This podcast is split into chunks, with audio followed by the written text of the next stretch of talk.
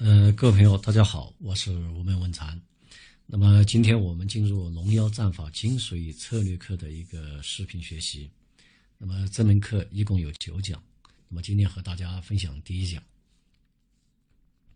在分享第一讲之前，我想有几个理念和大家先做一个交流。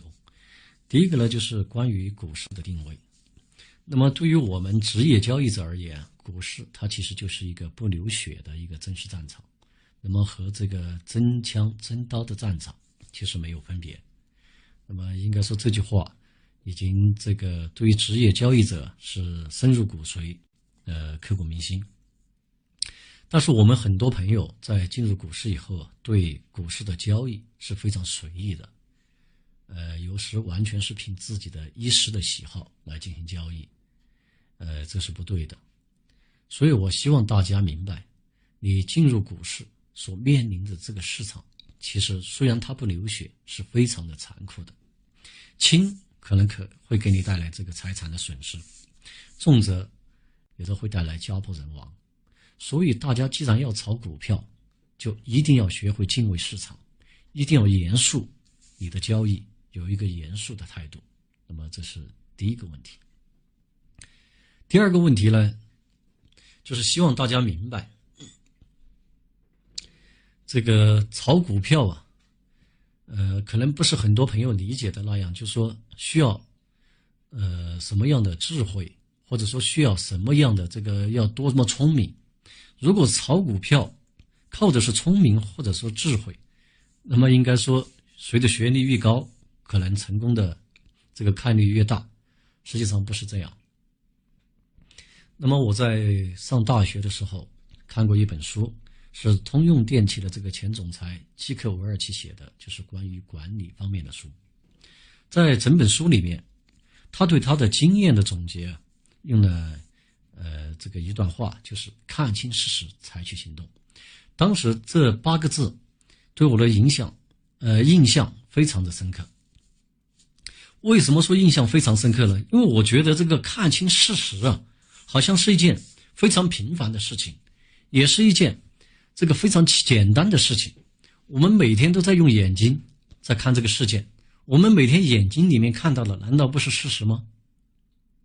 那么随着年龄和这个经验的这个增长和丰富啊，那么后来明白了这句话的含义，确实我们这个社会啊，这个看清事实是一件非常稀缺的东西，那么这在股市中也是如此，所以我说真知。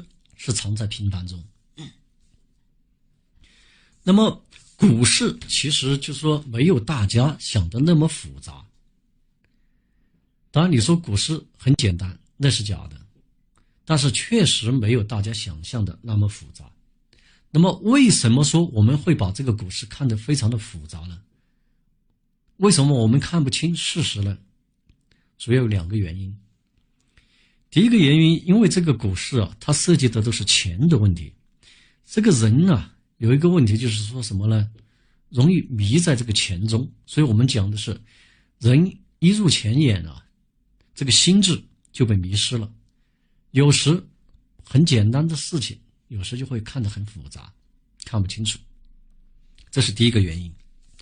第二个原因呢，是很多朋友没有条件去这个认识。股市的真相，看清股市的真相，所以在实际的操盘中啊，那么很多操盘的这个想法和这个认识，都是基于自己头脑的一种逻辑的推断，而不是基于事实，所以最后的交易啊，可能就说是，呃，这个偏差就比较大。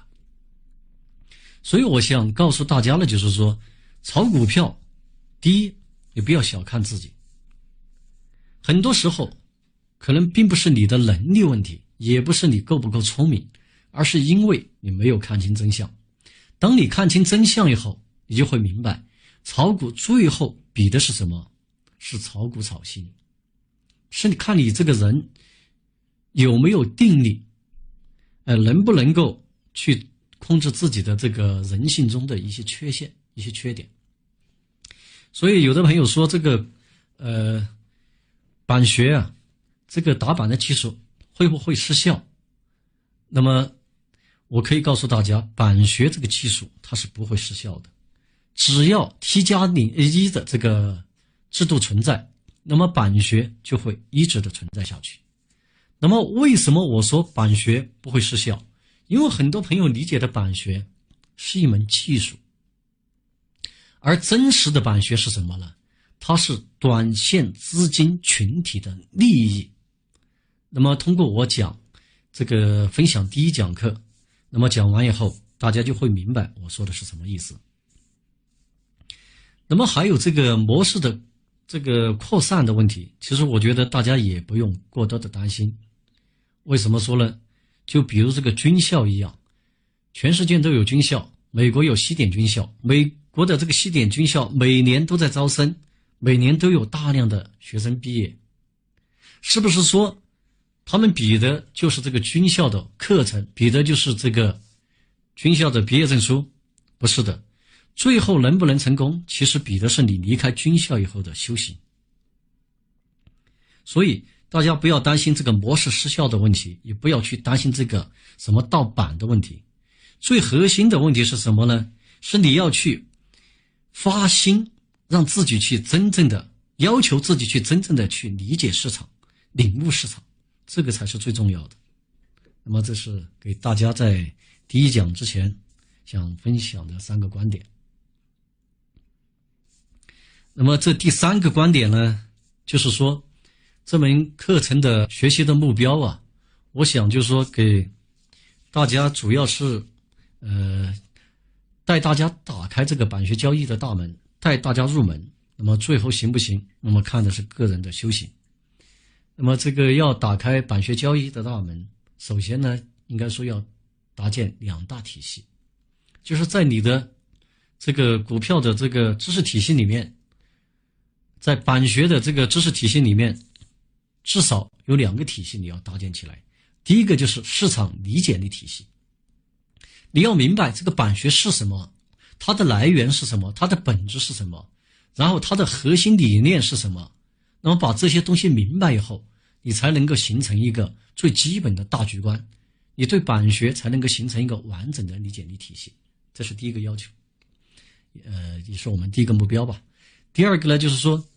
要搭建这个交易策略性的体系。我们学习这个板学，理解这个市场是用来什么呢？是用来做交易的。所以交易啊，最核心的一点就是要懂逻辑。你的整个交易不能随意啊，你一定要有逻辑。所以我们要学会去认识这个龙头股。为什么要认识龙头股？因为板学的核心就是龙头股战法。所以你必须要学。认识龙头股，理解龙头股是怎么走出来的，然后你对这个板块、对龙头，你才能有一个交易的逻辑，有一个策略。那么第三呢，就是说还要学习这个板块与个股的这个量价的关系，就是我们说的什么从分歧到一致，从一致到分歧这个量价的变化的关系。那么从而能够建立起一套系统的理解交易策略的逻辑。所以这就是我们这个九讲课程，呃，希望达成这个一个目标。那么今天这个嗓子有一些问题，所以我想呢，就说是还是尽量给大家讲细一点，讲慢一点。那么下面我们就进入第一讲的一个学习。那么我们九讲的课程，我想用这个其中的三讲。专门来讲这个市场理解力的问题，就给大家搭建这个理解力体系的问题。那么第一讲板学的根基：利益、合力、人气和情绪。那么这一讲非常的重要，呃，应该说整个板学这是基础中的基础。你只有把这四样东西、这四个理念，呃，或者说概念吧，这四个概念搞清楚。那么你的板学就可以入门了，哎，就有入门的基础。那么在学习板学之前，呃，大家要这个理解的第一个问题就是主力资金。我们炒股票啊，一定要认识清楚什么是主力资金。这个我在平时的交流中啊，发现很多散户朋友其实对主力资金的理解是非常错误的，或者说是非常粗糙的，不具体。那么整个交易的市场，其实整个主力我们可以分为两类，一个呢是长线主力，也就是以机构资金为代表；另一个呢是短线主力，以游资资金为代表。那么机构资金的组成呢，它主要是由基金。外资、信托等等，这个这种大的资金群体，那么形成的机构资金，它绝对是这个股市里面的主力部队，是股市里面最正规的军队，我们称为正规军。它对于稳定整个股市啊，有非常重要的作用。但是，机构资金呢，它有一个特点，他是用别人的钱。来别来为这个别人投资，所以他非常重视的是什么呢？是长远的业绩，他需要的是每年的半年报表、年度报表，哎，非常的漂亮，非常的好看。那么这个机构资金啊，它的理念，所以它的投资理念和这个游资是不一样的，它是以价值投资为主。所以这个基金，这个机构资金呢，就会有一个特点是什么呢？就是他非常的讲政治，他不愿意犯错，他可以赚得少一点，但是不要出错误。什么叫不要出错误呢？就是说，他的投资啊，必须与他的理念相符合。那么，只要符合他理念的投资，即使出错了、亏钱了，那么上面也不会怪他。因为他是按规矩才操操作，所以这个机构资金啊，他对于这种短线的暴利的行为，他是不感兴趣的。那么他感兴趣的是什么呢？就刚才说了，他感兴趣的是每年的半年度报表、年度报表，哎，要漂亮。所以这个机构资金在熊市中，常常它的表现是碌碌无为的，但是在牛市中呢？就不一样了，在牛市中，这个因为这个市场的这个赚钱效应啊，会吸引很多的场外资金进来。场外资金要进来，那么就会有很多的新基金要发行。这些新基金一发行，那么大量的资金买入这个新基金，那么基金公司这个钱呢就会非常的多，他们就会不断的往里面投钱，不断的买。那么，所以在牛市里面，这个机构抱团的股票还是有很大的这个赚钱效应。那么，这是呃理解的机构资金的一个方面。那么，我们再来看游资资金。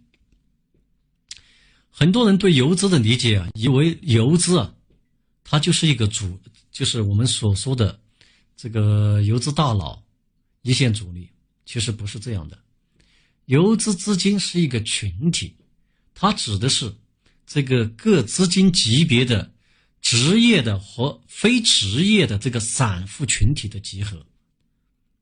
哎，应该准确的说是非职职业和非职业的这个散户短线这个资金群体的集合。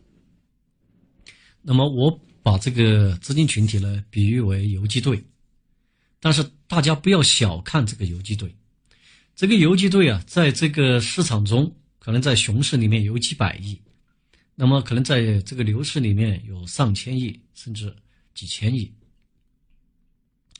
这个资金群体是中国股市最活跃、最活跃的一个资金群体，它对于活跃股市啊有非常大的作用。所以说，如果说哪一个，呃，包括管理层吧，如果说要。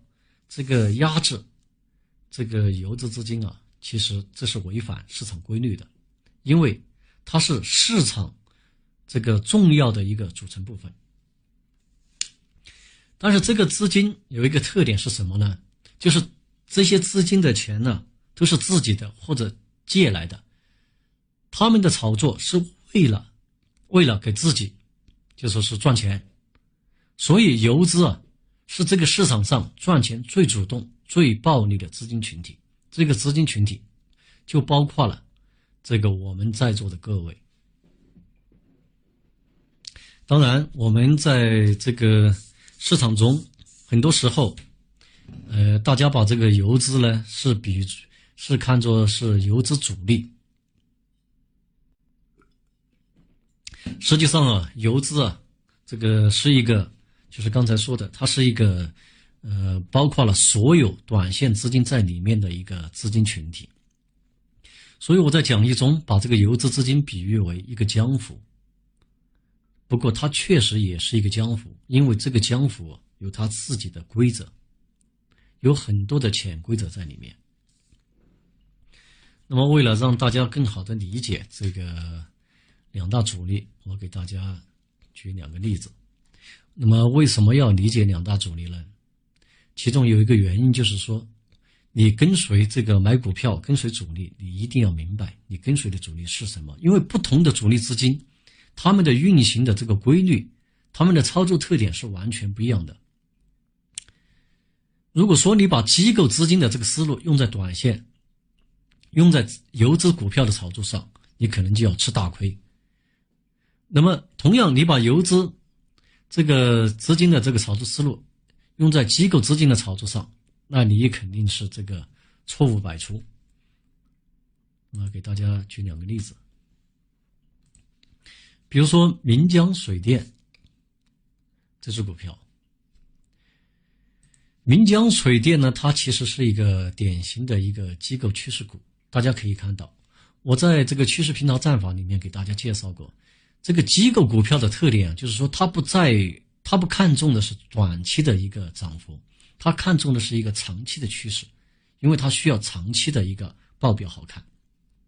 所以，这个机构类的股票一旦出现涨停啊，基本上，那么就会有调整的一个需要。大家可以看到，你看，在这个位置它涨停了，第二天，哎，就大跌。随着调整以后，然后慢慢的往上走，又一个涨停，都是尾盘涨停，又出现调整，调整下来以后。哎，这又这里又出现涨停，又调整，又涨停，又调整，慢慢的上去。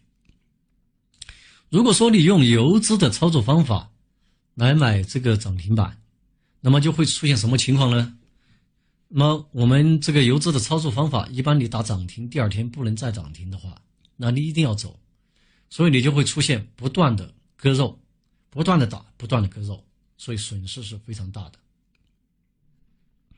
大家再看一只这个正邦科技，正邦科技也是这个情况。你看涨停板出现以后，然后出现调整，调整赛上去之后再涨停，哎，第二天又出现一个调整，然后再往上面走。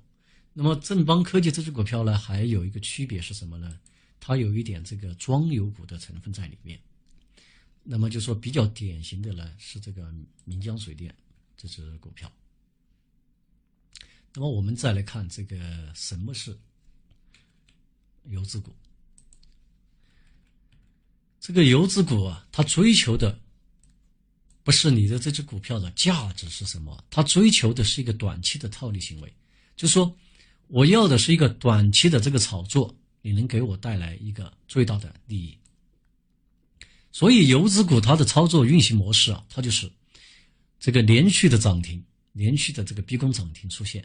偶尔中途会出现一个，呃，高位调整，但马上又又又又进又出现这个连续的涨停。如果说你用这个机构股的这个操作思路来玩游资股啊，就出问题了。为什么呢？因为按照机构股的操作思路，那么涨停出现以后，然后出现了调整以后，那么你应该持股，应该守住这只股票，哎，慢慢的往上走。但是。游资股票一旦出现这个涨停以后，出现这个调整，出现这个大跌，那么基本上大家都知道，游资炒作过的股票大多数是一地鸡毛，所以很可能你就会被套死在里面，而且你持股时间越长，那么会套得越凶。所以我们在这个学习炒股票的时候，第一个要搞明白的问题就是。主力资金，你要明白主力资金的运作模式，你要明白你炒股票主要跟随的你的模式是游资的模式还是机构的模式。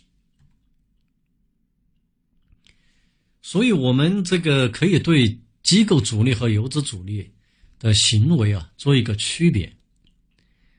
那么机构主力呢，它是被动的等待市场机会的出现，就是说，他要买一只股票，他不是主动的去创造机会，而是要等这个股票的估值、这个股票的成长、这个股票的周期走到了一个价值投资的这个理念以后，那么。他选择买入，或者说选择持股，那么等待这个股票兑现它的估值成长或者周期的溢价，所以是一种非常被动的一种呃投资方式。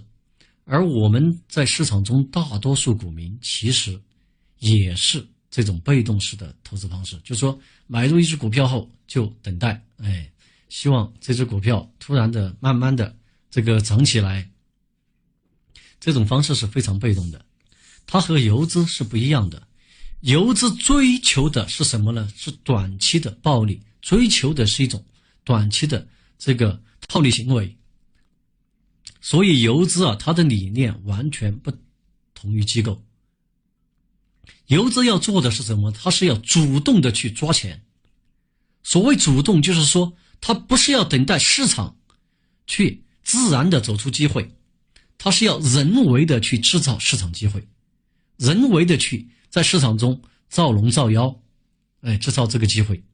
当然，这个机会既然是人为制造的，就是说虚虚实实都有。有的机会看上去可能很实，有的机会完全就是虚的。但是实也好，虚也好，并不是要点。要点是什么呢？要点是我能够制造机会，能够赚到钱，这就是游资的目的。所以我们说，游资是这个市场上。最积极的资金群体，也是散户，这个要想资金快速的这个呃增长，应该说是先不，但在目前为止，那么最核心的一个跟随的模式。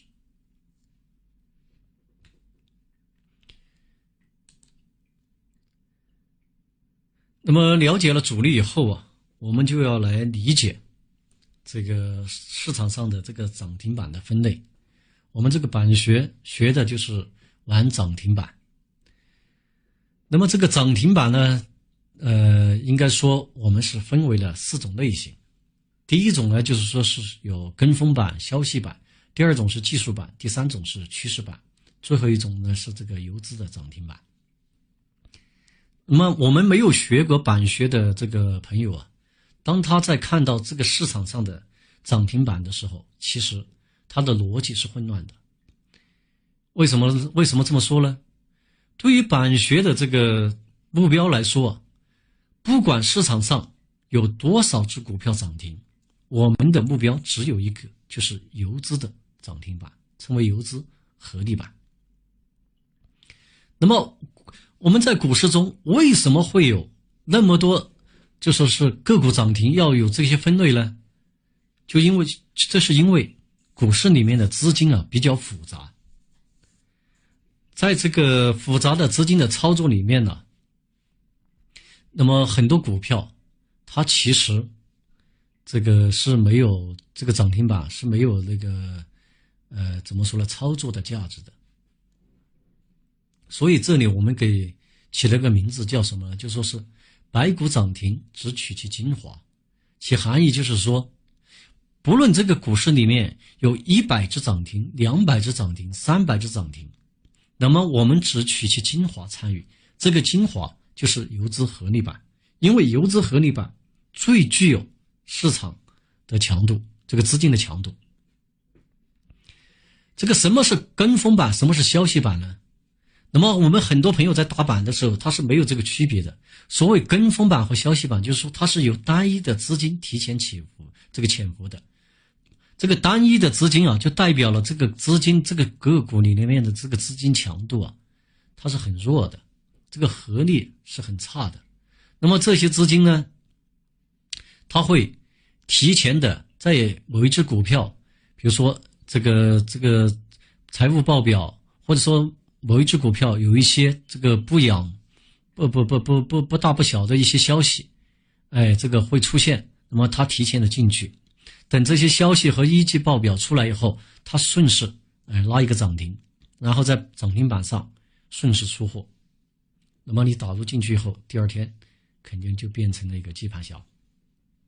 所谓技术板，也是这个可能是单一的一些资金提前潜伏潜伏，那么在个股充分的下跌以后，或者回调到这个关键的支撑位以后，在这些技术位上面了，这个该卖的都卖了，这个套死的也不动了。这时候，在这些关键的支撑位，它的上涨的压力反而是很小的，就是短期内它是很小的。所以这个时候，提前潜伏的一丝资金就可以顺势拉一个涨停，然后在涨停板出货。那么这是技术板。第三个所谓的趋势板，就是我们机构主力呃这个主力资金主导的，前面给大家讲的，比如说岷江水电，这个正邦股嗯这个科技这些股票。那么个个股走在这个趋势的上涨途中，那么某一天会出现一个加速，那么呃拉到涨停板，那么通常呢这种涨停的次日都会做一些回调的整理。所以这三类板啊，它的资金强度和它的目的，这个是不适合去追板的。哎，这些就是面，就是我们所谓的大面，你打进去以后很容易吃面，所以我们。这个每天面对上百只涨停股的时候，所以我们说与与我们有什么相干呢？和我们有关系的就只有一类，就是游资的涨停板。而游资的涨停板也不是说所有的游资涨停板都是我们的目标，而是我们要聚焦到游资涨停板里面，短线资金这个合力最强的个股上去。这个最强的这个个股是什么呢？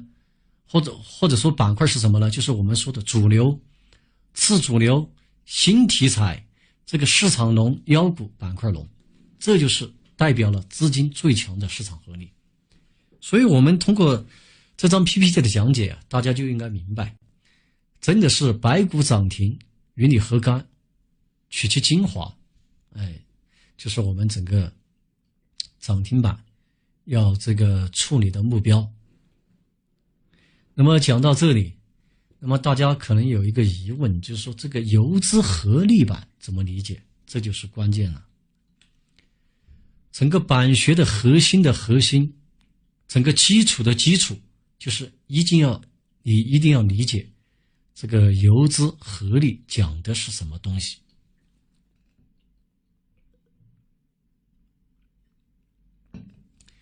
这就是短线市场的一个秘密。也是短线主力资金群体获利的一个核心的实现形式。大家记住，我用的是“短线主力资金群体”这个词儿。为什么不用做短线主力资金呢？因为短线主力资金群体它代表的是整个市场里面所有的这个短线主力，而这些短线主力很多他们是不互相不认识的。并不是大家理解的说说他们互相是，哎，都是认识的，都是串好的，哎，什么什么，不是这样的。那么要理解市场合力之前，先让大家，哎，这个听一个故事。那么也就是说，一个关于人性在股市中的认识。那么这是新老散户的一个对话。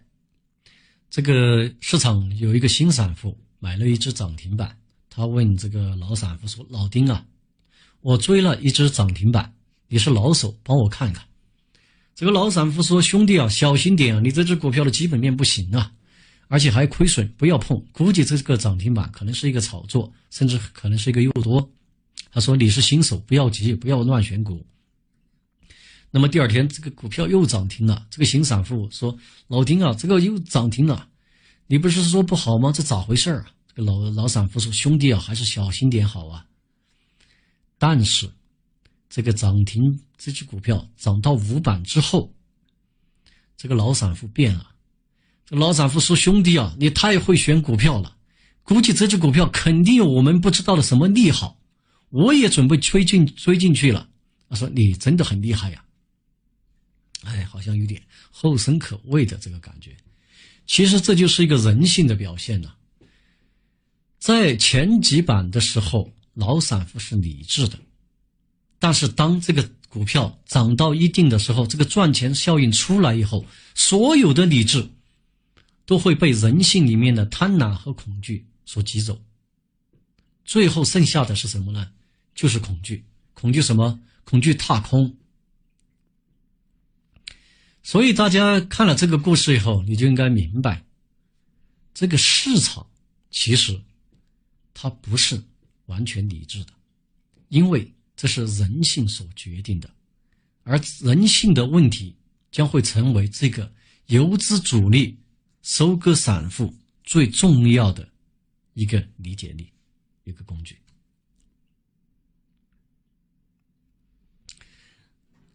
那么现在我们就进入这个这一这一讲最核心的这个理念的学习，合力人性。游资主力群体发现的最大的利益秘密。大家都知道，这个，呃，应该说我们在股市里面这个老散户吧，都知道这个过去有一个玩涨停板的这个主力叫做宁波敢死队。当时宁波敢死队啊，这个操作的模式很多人都不理解。觉得这个宁波敢死队啊，就是这种，哎，盲目的在炒作股票，把一只股票连续的打打打上涨停，出现这个连续的涨停板，感觉不理解，说特别是很多股票完全没有价值。那么实际上呢，这个里面呢，宁波敢死队使用的，就是我们游资主力群体发现的最大的一个利益的秘密。就是刚才给大家讲的这个人性的问题。那么，由这个涨停板敢死队从人性中啊，发现了收割散户最有效的模式是什么呢？就是市场合力。就是说，不管一只股票它有没有价值，只要有人愿意炒作，把这只股票连续的炒涨停，出现连续的这个涨停板。刚开始的时候，这个散户可能不会去接力，那么也很理智。但是当这个股票连续涨停之后，出现了非常这个明显的这个赚钱效应以后啊，那么就一定会有资金，就散户资金，这个忍不住，担心踏空，哎，有这个恐惧，就会去去进去这个接力，就会买这个股票。所以，这个市场合力的这个问题啊，就被发现出来，这个秘密就被发现出来，那么就有资金开始抱团炒作，来这个制造这个呃涨停股，所以涨停板敢死队由此就诞生了。然而，随着这个。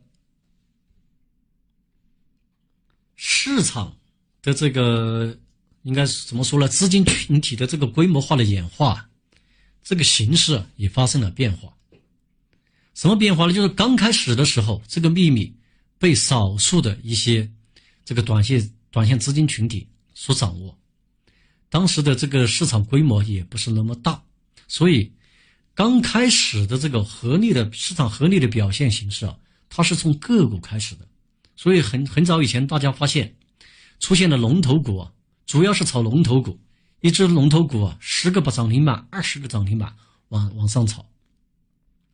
而慢慢的，随着这个市场规模的规模化，这个资金越来越多，那么这个炒个这个认识和明白这个市场合力这个秘密的短线资金主力啊，也越来越多，就开始由个股的炒作。开始呈现出什么呢？就是板块化的炒作，单板块的化的这个合力的炒作。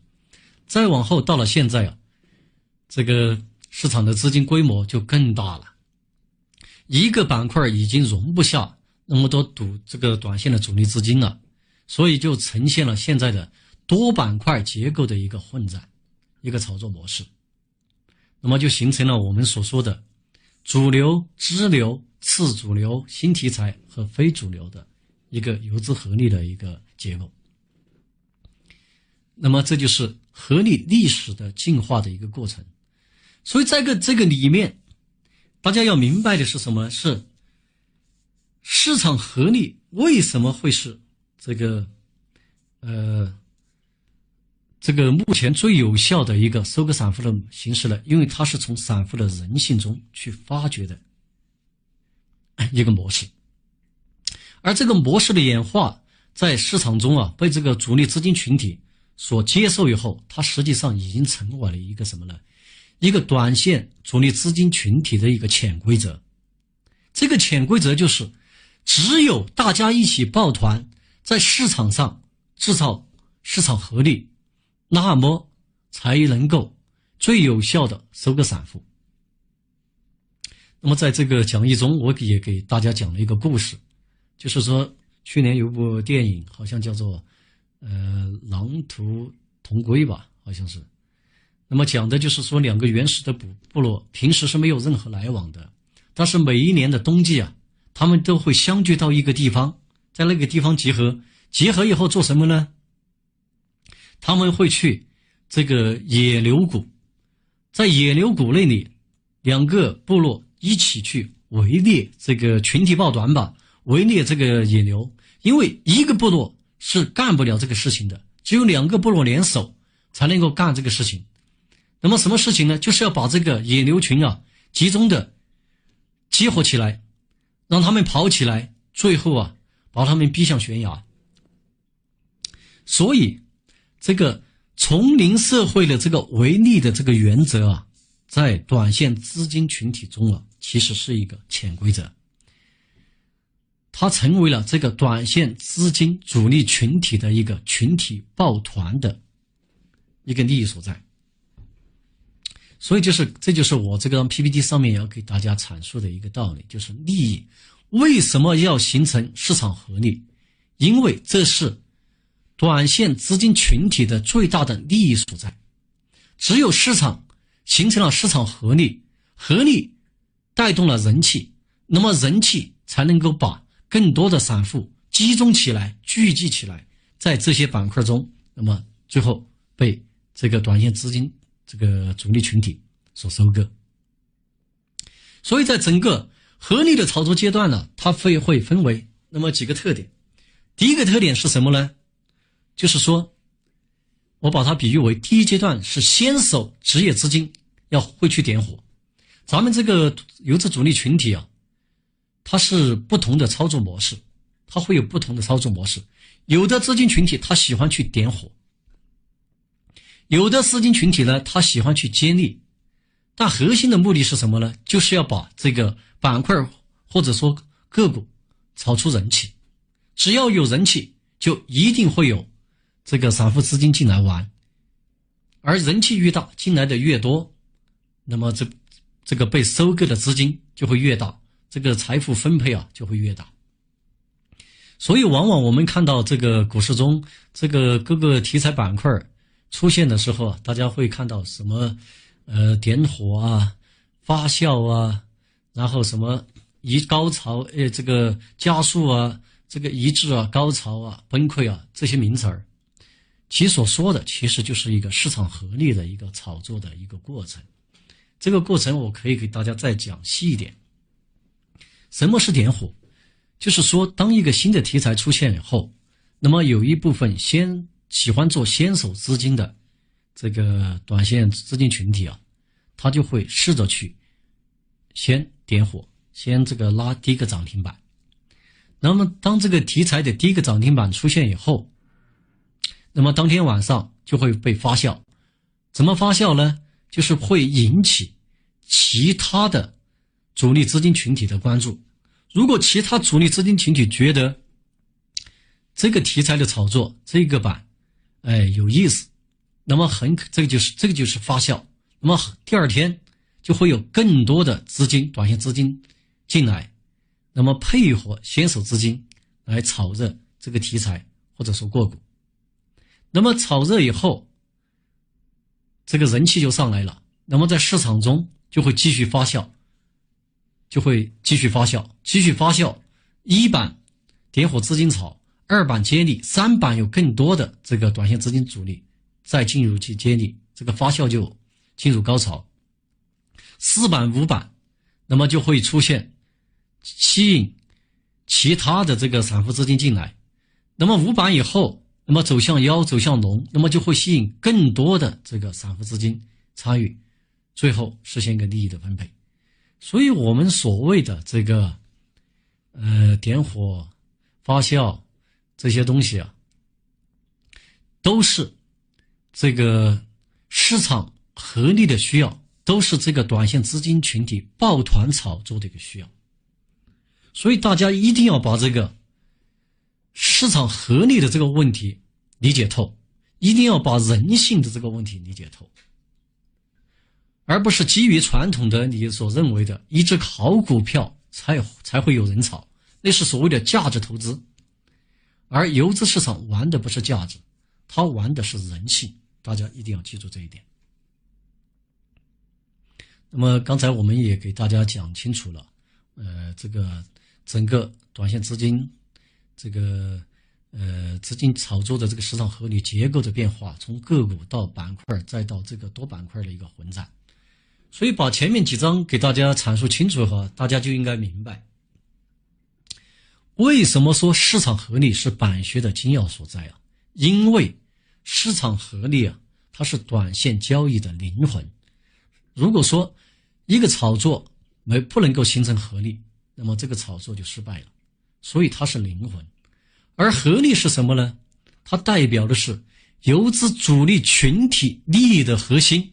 所以我们说板学啊，这个涨停板这个东西啊，它不是说一种技术，它不会失效，也不会消失，因为它代表的是群体利益的核心。而市场合力，它是游资主力群体收割散户最根本的形式。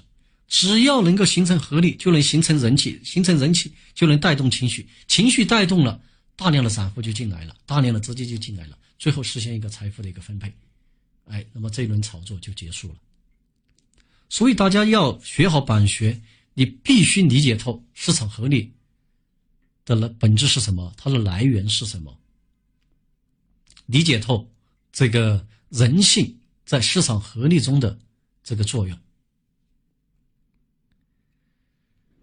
所以我们这个很多游资大佬在以前的他的那些在网上留下的这个操作的笔记中啊，他们会说这个人气所在，牛股所在。那么很多人理解不了，特别是说的是这个主力跟随的是散户。哎，很多人就想，这个为什么主力跟随的散户？我们散户跟随的才是主力啊！主力为什么要跟随散户？因为主力要收割你啊！所以说，这个有游资大佬说啊，这个三这个游资跟随的是什么呢？就是大众情人股。大众情人股就是人气股，人气股就是合力很强的个股，合力很强的个股那就是大肉，因为人气是市场合力最直接的体现。啊，所以大家通过我们这一讲的理解讲解，应该理解什么是人气所在、牛股所在，什么是大众情人。那么今天这一讲呢，就给大家讲完了。所以我们希望呢，就说是通过第一讲，你一定要把板学的根基理解透，一定要理解游资抱团呢，它是一种潜规则，它是一种集体利益的需要。